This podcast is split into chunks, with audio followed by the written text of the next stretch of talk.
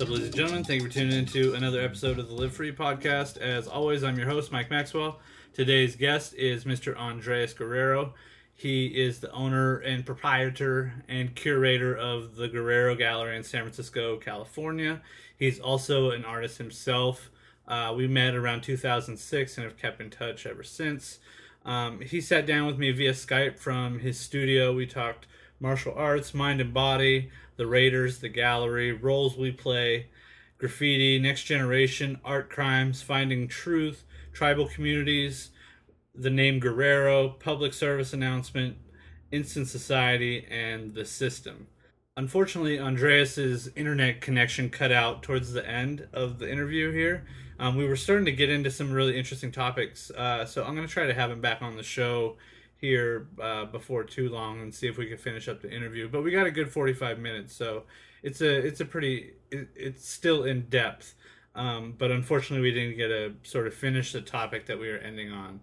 I think I think this is a good interview for artists who are trying to see what it's like from a gallerist standpoint. If you want to sort of see the other side of the fence in this art world scene, like what it takes for a gallery to be ran, I think it's it's always interesting to to see a, a, world from a different perspective. And i've done it myself in terms of running a gallery and seeing what what the other side of this business is like not just the art making side. So make sure you go check out my website mikemaxwellart.com and click on the blog. You'll get all the information on all the guests who have been on the show and all the links and and whatnot.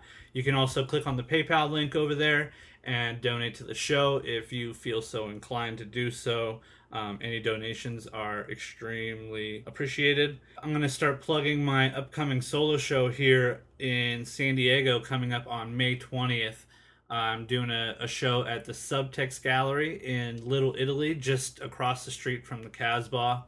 Um, the show is called Extra Sensory. I'm going to have a bunch of new work, and I'm really excited to do another big solo show in San Diego. So make sure you look out for that. Um, I'll be plugging all that stuff on the website and the blogs and all that goodness as it as it gets closer.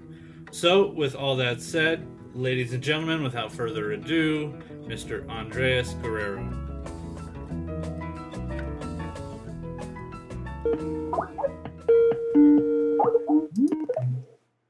Yo, brother. Yo, what up, man? How you doing? What's up, my man? How are you? All right. We got all good. We're audio good. Yeah. Um, sound looks good. Um, so what's up with you? How you been? I've been great, man. Working my butt off. I um, I just started doing uh, mixed martial arts stuff. I just started doing jujitsu and uh, kickboxing and Muay Thai. Oh shit! Been getting my ass kicked, but I've been uh, I've been learning a ton and getting super strong and shit. Pretty intense. I said that stuff gets pretty intense. Oh yeah, dude, it's probably the gnarliest workout I've ever had. Like I've joined a gym before, uh-huh. and I've not worked out nearly as hard. And just like just in the calisthenics, and then just the way like like wrestling a like a two hundred pound gorilla is is a serious fucking workout, dude. It's gnarly. yeah, no shit and kick just kicking and punching a heavy bag is is a, a really intense workout that you, you, don't really realize. Yeah, yeah, yeah. And we don't do that very often if we're not in that type of environment. or getting in fights yeah, every day. Um, did uh, what made you uh, what made you want to do that? Well, I've uh, I've made this effort over the last two years to improve both body and mind. Um, yeah. And the body thing like was getting kind of easy. Like I started out just doing like light exercise, like jogging and doing push-ups, like nothing too serious. Mm-hmm. And I ended up losing. I, I, I lost. I was two oh five at my biggest and got down to like one seventy, so like thirty five pounds. Whoa! And uh, right now I'm floating around like one eighty to one eighty five. But it's gnarly. I go into the gym and I drop two pounds just in water weight, like just in the amount of sweat, just in one workout. So it's gnarly. So, but like at the same time, like I also have like, you know, like aggression issues and like just getting uh, impatient or you know angry about things, you know. Uh-huh. And it, it, doing this is also helping me sort of get all that stuff intact because it's a, it's literally if you go drain all your energy in the gym in the morning, Uh-huh. you don't really have energy to get angry or agitated or impatient. It helps you learn to get past that stuff. And you know, Yeah, I and also I've been practicing like some Buddhist techniques and you know, I've been learning a lot from Mike Giant actually like yeah, I was gonna uh, say.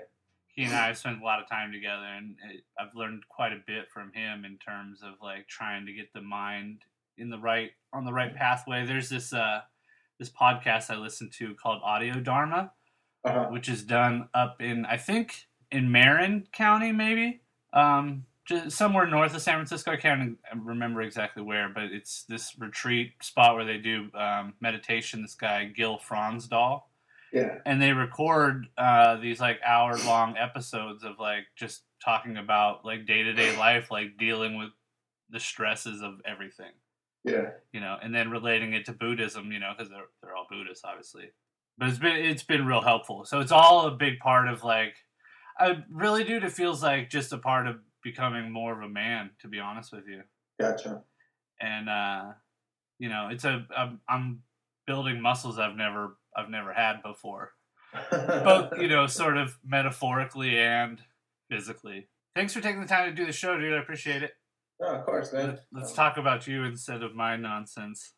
or, uh, I um, usually I usually talk about other stuff because it's not much to talk about on Uh, I'm sure there's something in there, especially rocking the Raiders cap today. I are you breaking up? Oh, sorry. Can you hear me? Yeah, yeah, yeah. Okay.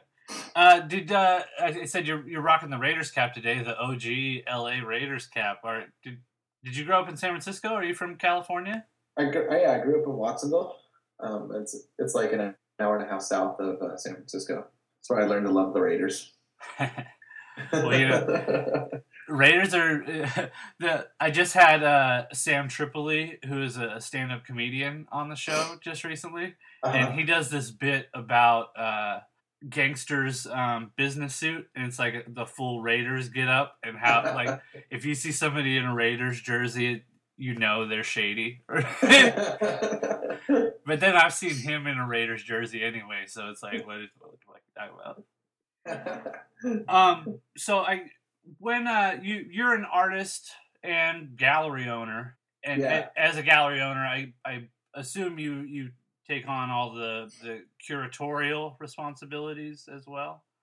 Yeah, I mean, yeah, I actually do it all uh, from curatorial to janitorial. So that's pretty much what it entails here at the gallery. Um, fun job, stressful. Uh, it's it's great. It's elating. It's it's amazing. You know, I get exhausted a lot, but it, it's all good. Part of the game. That's um, you know, when I I ran a gallery down here in San Diego for a while, and until you actually experience the process, you really don't have a, a an understanding of what it's like.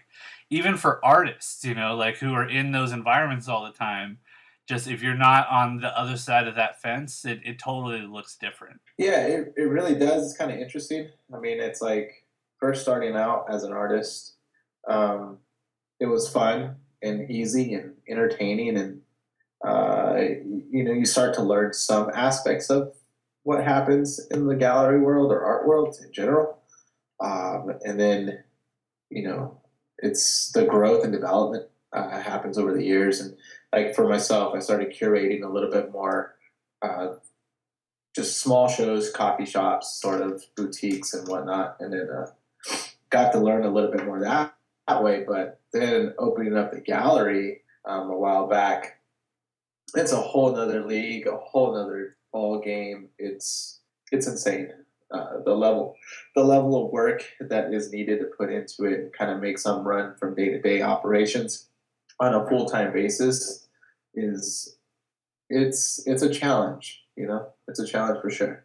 And it, Uh, it, it's funny it's- how it, it's hard to recognize it from the viewer's perspective. I, I think uh, it, it it is, but also that's kind of like the the the mysticism behind it, the magic. It's like you know people just come in and they they get to see the surface the surface value of it and see everything presented properly. Um, but you know that's what they're here for. They're here to only um, view a certain aspect of what this world is about. Um, I think they're pretty smart for not, you know, getting caught up in the whole gallery system and owning a gallery and you know having to deal with day to day when they could just come in and view. I mean, I wish it was that simple. Like, you know, I could just go and view artwork whenever I wanted nonchalantly. That'd be amazing. Sure, that that same analogy could be placed on making art as well, because it's they got that same privilege of just coming in, just looking at it after it's all been done, and aren't experiencing any of that stuff that it takes beforehand even though like as artists like that's the that's the value is all that Yeah. work that happens right before that but everything Yeah. that happens after that is is no longer really that important exactly. I think I think there's joys that we all find, and we all find our roles that we play. At the end of the day, um, it's like as an artist, you're making artwork. That's what you love to do, and that's what you focus on. And then, um, as a viewer or a collector, that's you, you know the role you take on, and you support the art community. You know that, and you're kind of like arm's distance, and it's you get to hear more about the fun side. You get to hear more about practice and process, and maybe some personality traits of the artist, which is great, but you're not totally involved. Um, and then as a gallerist, like you know, it's all encompassing. You know, it's more it's more weight on your shoulders. So, but you know, it's like I guess you know certain people, I guess, uh, have roles, and uh, it's it's great to see. And then and then at the end of the day, it's as long as you as long as you love those roles and you just do it, it's that's the best way we that you know anything can happen. You know, that's all we ask too. You know. yeah sure um you came up in the graffiti scene right you know Is I it- was- did, was um, that your introduction into making things Yeah, I would I would definitely say that it is. Um, you know, I did I did graffiti. I started probably back in like 91, 92, um, in a small town, and uh, so I wasn't really known. I wasn't really that good. Uh, you know, I had to work under certain limitations of um, you know like painting under bridges, uh, and then bombing wasn't so much a big aspect of uh, my approach to graffiti. Um, I would do it occasionally, but not enough to get like that, like kudos and levels of respect, you know, uh, by the like the real graffiti artists. Like, sure you know, um, it was really fun. It was a very like it was a very social thing for me. Uh, I got to know a lot of people that way. Got introduced to a lot of other um, graffiti guys, uh, a lot of other ri- writers. Um, they kind of paved a lot of the ways for what I do now, and they provide a lot of influence. Uh, so there's a lot of um, a lot of dues need to be paid towards uh, my background in graffiti because of how it got me here why. Yeah, it's interesting how that works for. A, I, I assume we're near the same age, uh, or around the same generation. A, a lot of the same like influence, like like the the early like skateboard music culture and and graffiti, like all those beginning like new things that seemed like fringe culture that had again like that like what you said before had a, like that mysticism behind it. Yeah. like once that that new world opens up to you. And i actually i just i just interviewed um, elbow toe and we were talking about like what street art has done to a lot of people. Like in terms of um and not in a negative aspect. I try i keep the show on a positive thing. I'm not i don't i don't try to bag on shit too much. But um you know in in for me it was graffiti because graffiti was around for a long time before any sort of before the term street art even existed. But you know when i started seeing uh, shepard fairey's work in san diego it became like a new world that that opened up to me in that like this whole public space being used in a way that was totally different and like mystical and uh, unknown. And it it showed me that the city could be utilized in a new way and all of a sudden all these new environments we become aware of them and what that does is yeah, it it excites us and it becomes like this game of looking for new things for new spaces and we become sort of hyper aware of our environments where a lot of people are just like i'm going from here to here and i don't really care what happens from point a to point b. Yeah. There's it's a very interesting uh, perspective, and actually a couple points that you put out there are pretty pretty integral to the whole system. Uh, and I guess at the end of the day, it's it's a means of communication, uh, and whether they be, be um, putting a, a, fresh style on it, I think that's part of the whole like uh, writing culture and uh, graffiti culture is that a style is presented, and then also trying to outdo and how you present it, and you know that whole like street art movement, it, it, it brought in a whole new uh, perspective. But um, the interesting thing is a lot of graffiti writers were kind of approaching these new means of communicating their name out there with like a certain approach to kind of get different demographics. Um, for example, back in the day in Santa Cruz, this this writer James, uh, he wasn't like really bombing, but what he would do is he during election times he would make fake campaigns and said like vote for James because that's what he used to write, and um, you know I thought that was fucking brilliant and clever, and uh, it really broadened a whole new like uh, awareness to graffiti and writing and or himself. You know, I, I thought was like really cool. And um, but I guess what at the end of the day is what I'm saying is um, using the public um, street system as a means of communication is um, I, think historically has played a, a, big relevance to to kind of like crossing over um, and and making points and uh, kind of putting your viewpoints or even like you know whether it be like self-indulgent or a message politically or not or humorous or you know just to kind of provide some sort of like flavor and color to the city you know? Yeah and that's sort of what it's it's strange how it becomes like that sort of thing where it's like this inner circle. It's like this it's this uh you know i'll use some modern like internet technology like it's this blog that everybody that like a certain group of people have the password to get into or like this forum.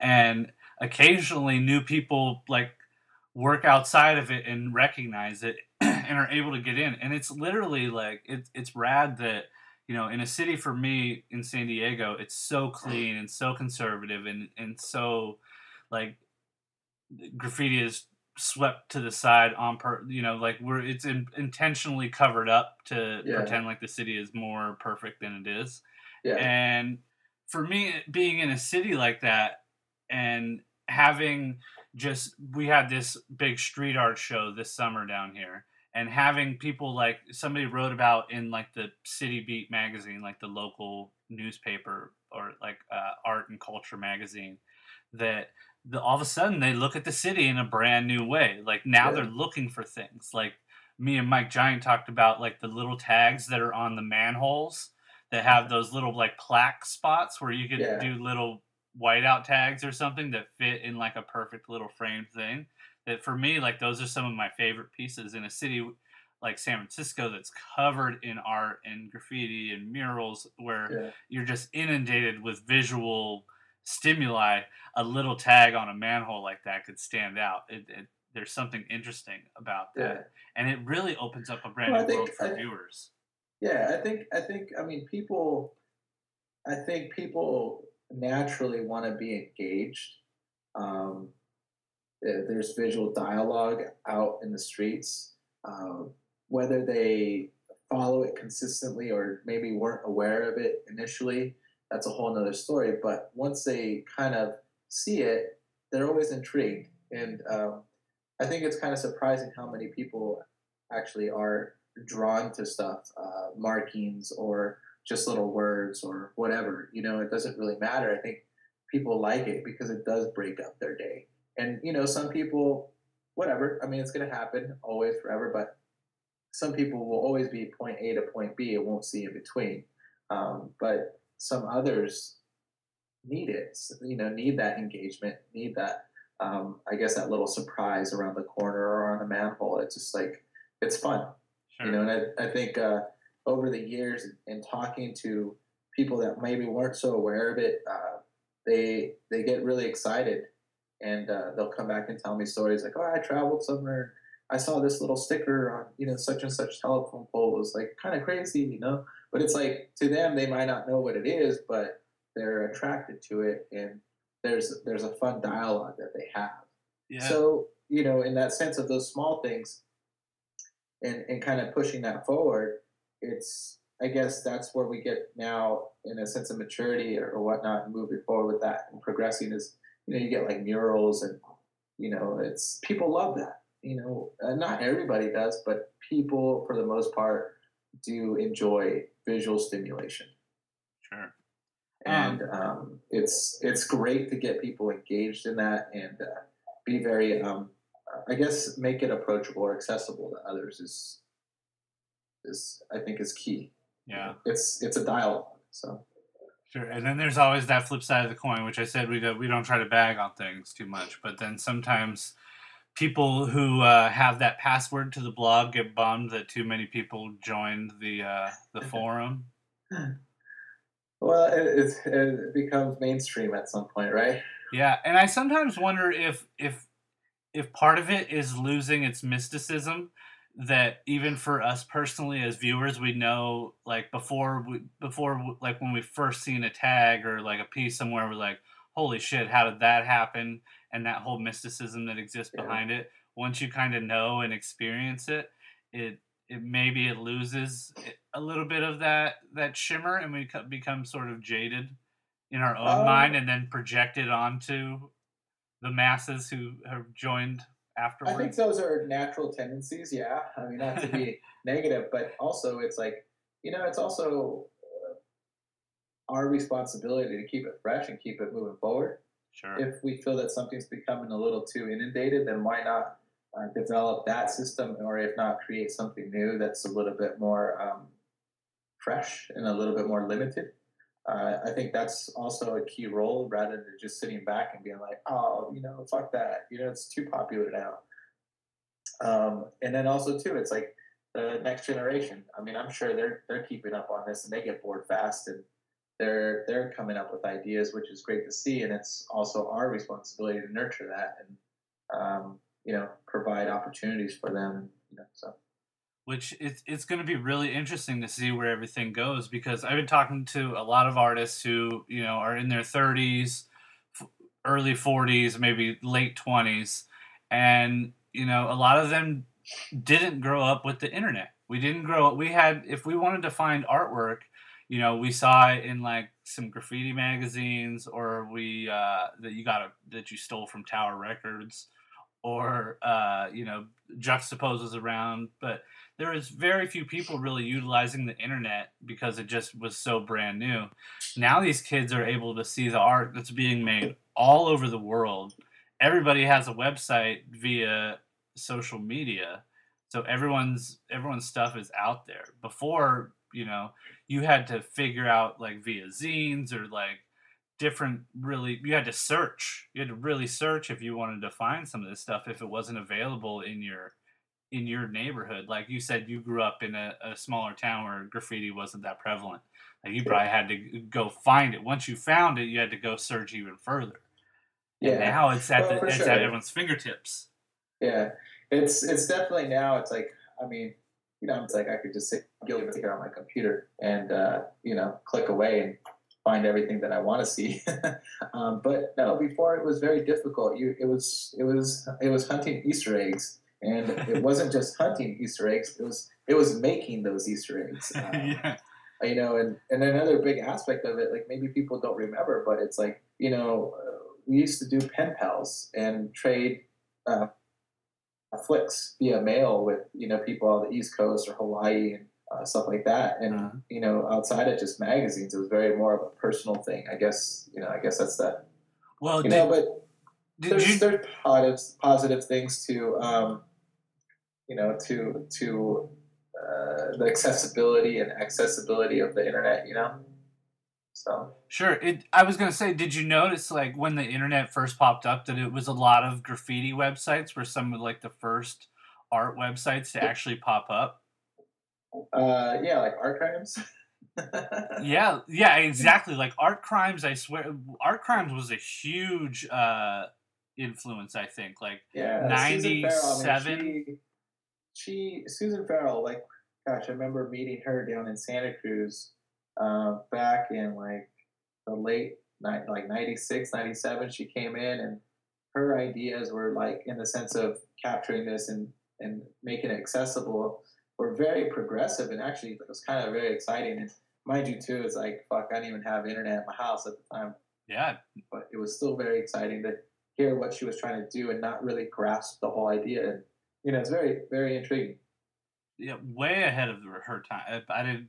I, Yeah. I don't know. I didn't know the woman who did it, but you know, I was I was on the site a lot, and it's seriously like a huge archive of of art events. It was like the first like blog that had like a, a, a like a, a calendar of events Yeah. that were happening.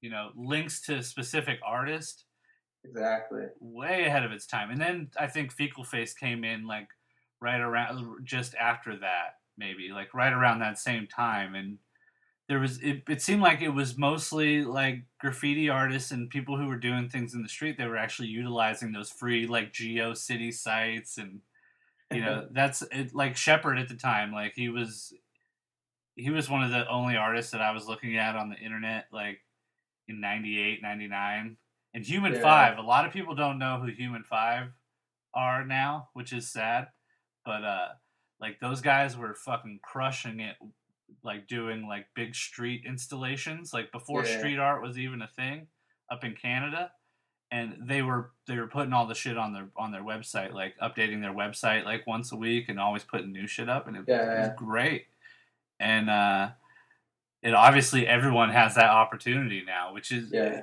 you know i i said it, it sort of sounds like you know oh i had to walk uphill both ways to school in the snow and shit. But it you know i think it's great. It, it's it's opening up this culture or this younger culture to all this information that was just difficult to find. And it shows that why only one out of 300 kids is an artist you know? It's like if Yeah.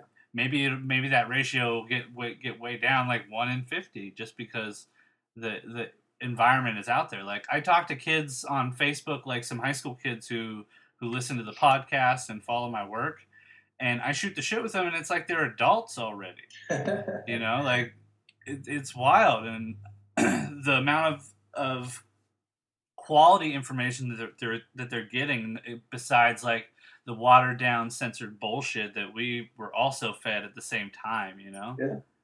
or that we've all been fed over the last sort of 10 years but i think Well, I mean, that goes into that whole aspect of uh, kind of putting together what um, is truth and what is false. And I mean, that's just what's the, you know, there's the pros and cons of internet, you know what I mean? But it's like also, these kids are probably, you know, doing their homework and researching a lot more. And, uh, you know, I think that goes for anybody. But We should. And, and try to find the truth behind what is actually happening and what is out there for us and available to us uh, via research on the internet. You know, um, you know, whatever. It's it's it's all accessible. It's great. There's a lot of positives to it, and um, but just to see the growth, yeah. And it, and I guess at the end of the day, it's like, yeah, I'd be curious to see where it goes and how we utilize all this knowledge and accessibility. I mean, honestly, I hope it's uh, put back into education, into the education system, especially since like the art programs have been getting cut and shit. You know. yeah Um, think that's key. I mean, I think it's an integral, um, an integral like thing that we need in the school system alongside of math and science and English and reading. You know? sure I. I think that's what we need to do is we need to take it back to the roots, essentially, like homegrown sort of stuff. Well, that's what it kind of feels like, man. Like I've been talking a lot about how we're coming out of the the decade long uh, September 11th hangover, the sort of weird fog that's that had been over us for the last 10 years is finally starting to lift, and it feels like the artistic community is getting back to that do it yourself, like get back to your roots and and do these things on our own. Because I mean, we're all struggling really. Like it's really hard to survive in the way our system is is going right now. Like nobody has any money. Everyone can't pay their bills. It, it's tough as shit to survive. So it almost feels like we have to get back to that sort Yeah, of it's difficult. Sort of I didn't catch that last thing, Mike.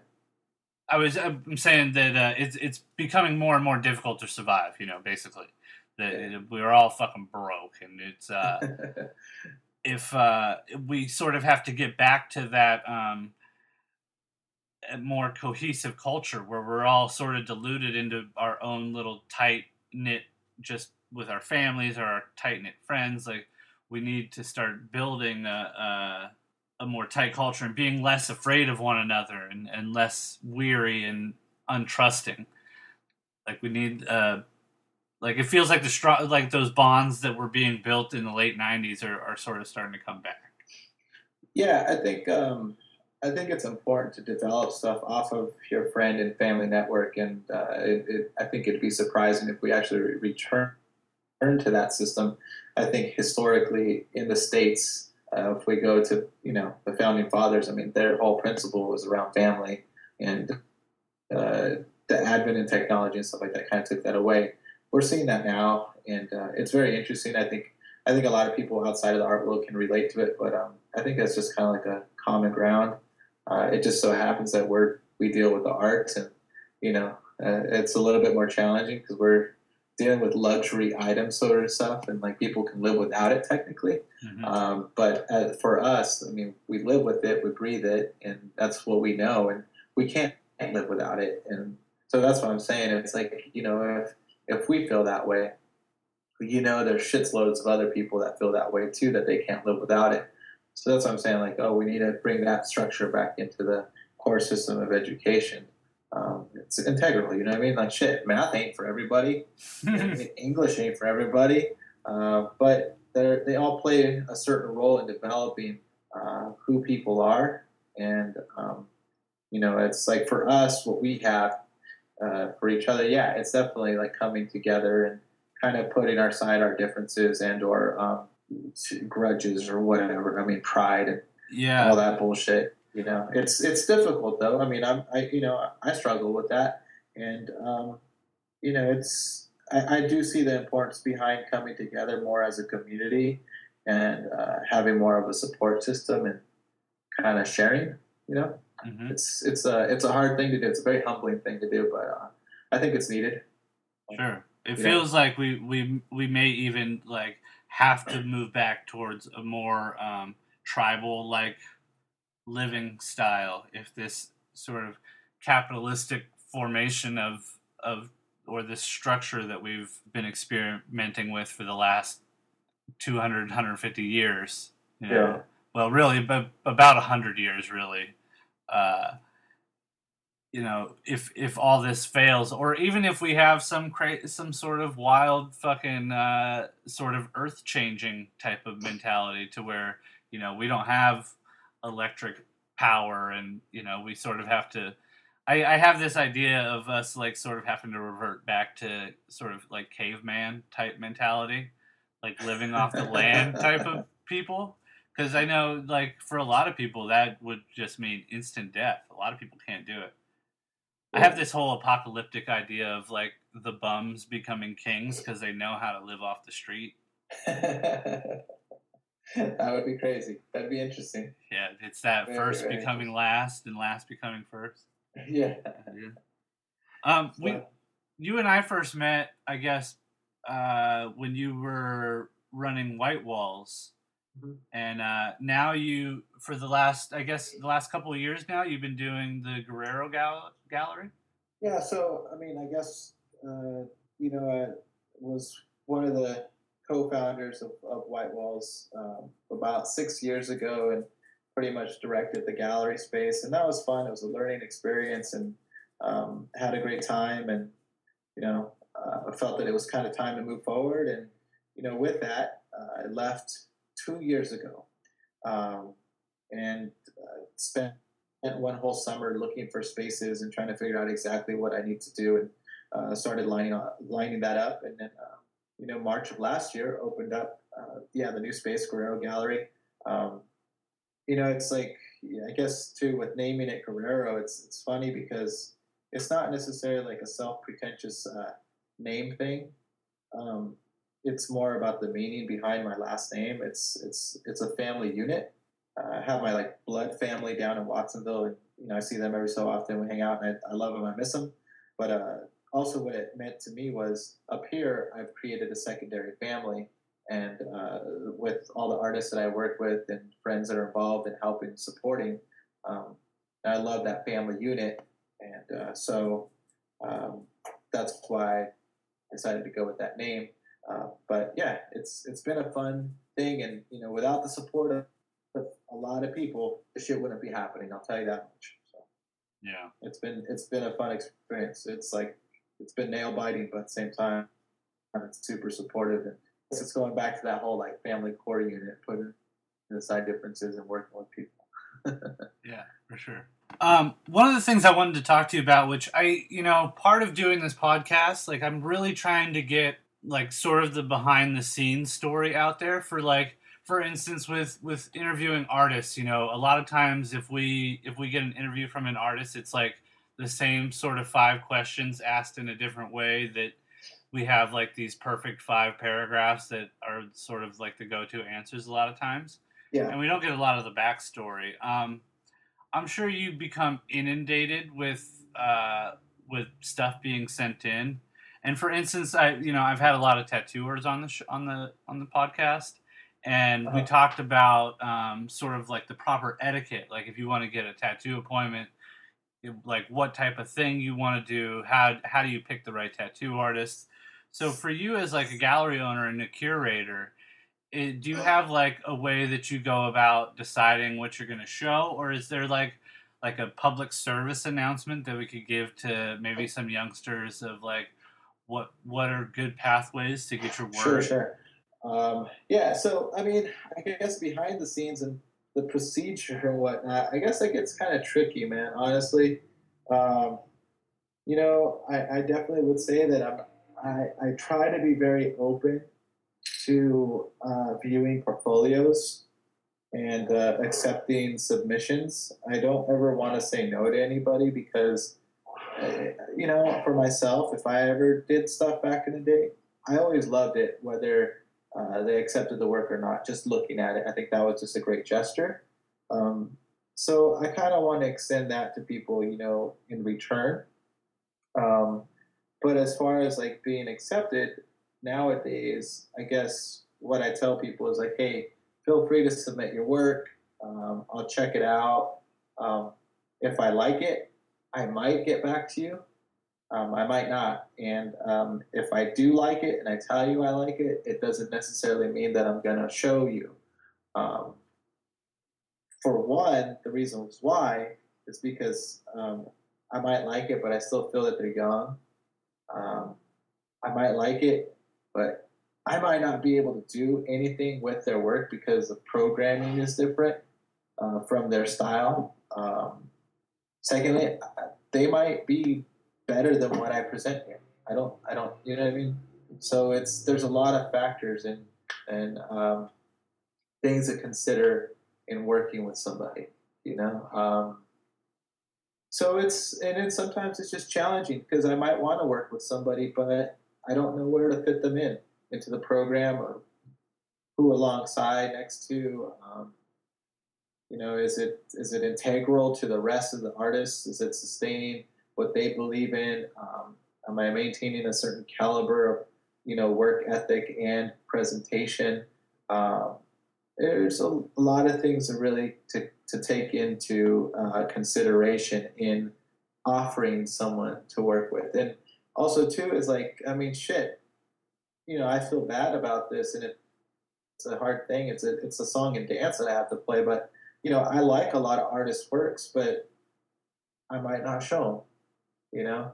And there was a lot of people in the past that I worked with at you know at White Walls, and I don't work with them now. Um, and it's something that I'm kind of torn with. And but at the same time, at the end of the day, it's like I'm really trying to develop my program and take it forward. And I would hope that people would understand that and you know be supportive of that. And I think for the most part, people are. Um, but it's a challenge. You know, it's a sure. it's a very very big challenge.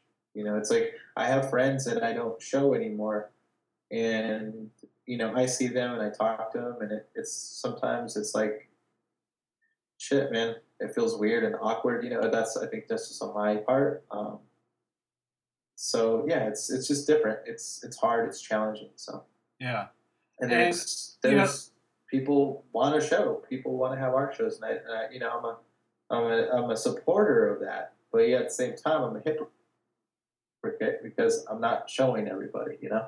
Yeah, there's a, there's so much, only so much time in the day and only so much wall space available. And, yeah, you know, a lot of people don't realize how far ahead shows are booked. Like how how much planning goes into that 21 day uh, exhibition. You know, like each one is Yeah. planned almost a year ahead of time, but you know, and sometimes even more than that. Yeah, I mean, there's a lot of planning, but also there's a lot of planning on the artist end, and it's not like, you know, this my space here, the new space is three thousand square feet. I mean, that's really demanding. So it's not like every artist can really go ahead and take that challenge on, even with a year, um, to really put forth a really strong body of work that makes sense, that also is really representational of themselves, and also is very uh, challenging to the viewer and to themselves um, you know, it's you you have to be on point, you know, and uh, it it does take work from both parties, and uh, you know, some people are up for the challenge, and there's, you know, the thing is too is it's like there's also this whole like preparatory system before you even show here. It's like you know, are you are you an artist that waits for a phone call to do a show? Are you the artist that's pro proactive and has shows lined up for the next two years to work their way in, to show the confidence and work ethic that we want to all believe in. There's a lot of things that that play a major role in you know this whole process and work and setup. You know, it might not just be a year to set up a show here. It might be you know the five years that you've been doing stuff, or 20 years that some artists have been you know working on their career for. So it's it all it all varies. which uh, you know I think is important for a lot of young artists to understand. You know, particularly in this like everything right now sort of culture where it's just like everything is instant. You know, a lot of people expect. It's it's very it's very instant nowadays, and I, I guess I could speak for myself coming as an artist as well. Um, you know, I, I first started doing little coffee shop art shows and curating little small things, and you know, we lost him. Darn it. Well, having a hard time getting back in touch. Looks like Andres's uh, internet went out. And you'll probably have heard it sort of glitching a little bit during the interview there. He was breaking up a little bit. We'll see if he comes back on. If not, I think the interview was going well. I know he sounds like he has a busy day today too. Maybe we'll have to get him back on the show. Well, it looks like that's it for the interview. Um, I think Andres's internet went down. He's not getting back on Skype. Uh, part of the we we talk about technology so much, it decided to bite us in the ass. I figured we probably would have started to talk about the future there. He was getting ready to run in a minute. So let me get Andres's um, information out there. If you want to check out his gallery, his gallery is called Guerrero Gallery. You could see their website at guerrerogallery.com. It's G U E R R E R O gallery.com. You should know how to spell gallery. But one more time, Guerrero, G U E R R E R O, gallery.com. And if you want to check out uh, the work that he does, we didn't get to talk that much about his his personal artwork, but um, he makes these really cool collages, paper collage painting mixed media pieces with currency. Um, check out his website. It's andresguerrero.com. It's A N D R E S G U E R R E R O dot com. And he also does a blog called 48hoursinAday.com. You can check out all that stuff. And um, if you're in the San Francisco area, make sure you check out his, his, his gallery and uh, all the amazing artwork that he shows there. Hopefully, we'll try to get him back on the show. Why is it so fucking loud? So, hopefully, we'll get him back on the show and uh, we could finish our discussion. I hope you enjoyed it. To live and die in LA.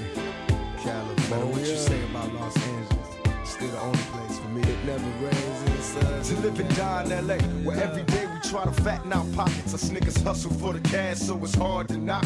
Everybody got their own thing, currency chasing. Worldwide through the hard times, worrying faces. Shed tears as we bury niggas close to heart. What was a friend, now a ghost in the dark. Cold part about it, nigga got smoked by a fiend. Trying to floss on him, blind to a broken man's dream. A hard lesson, court cases keep him guessing. Plea bargain ain't an option now, so I'm stressing. Cost me more to be free than a life in the pen. Making money off of cuss words, writing again. Learn how to think ahead, so I fight with my pen. Late night down, sunset, like in the sin. What's the worst they can do to a nigga? Got me lost in hell to live and die in LA on bail. My angel sing.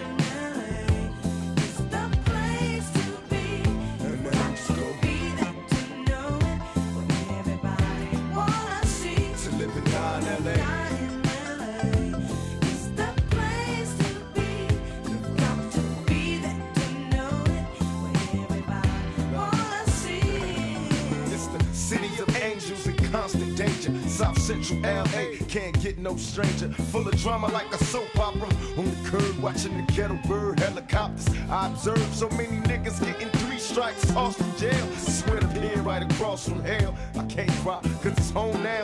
I'm just a nigga on his own now. Living life thug style. So I can't smile right into my peoples when they ask for pictures. Thinking Cali just fun and bitches. Better learn about the dress code, B's and C's. All them other niggas copycats, these is G's. I love Cali like I love women. Cause every nigga in LA got a little bit of thug in him. We might fight amongst each other, but I promise you this we'll burn this bitch down, get us pissed to live and die in LA.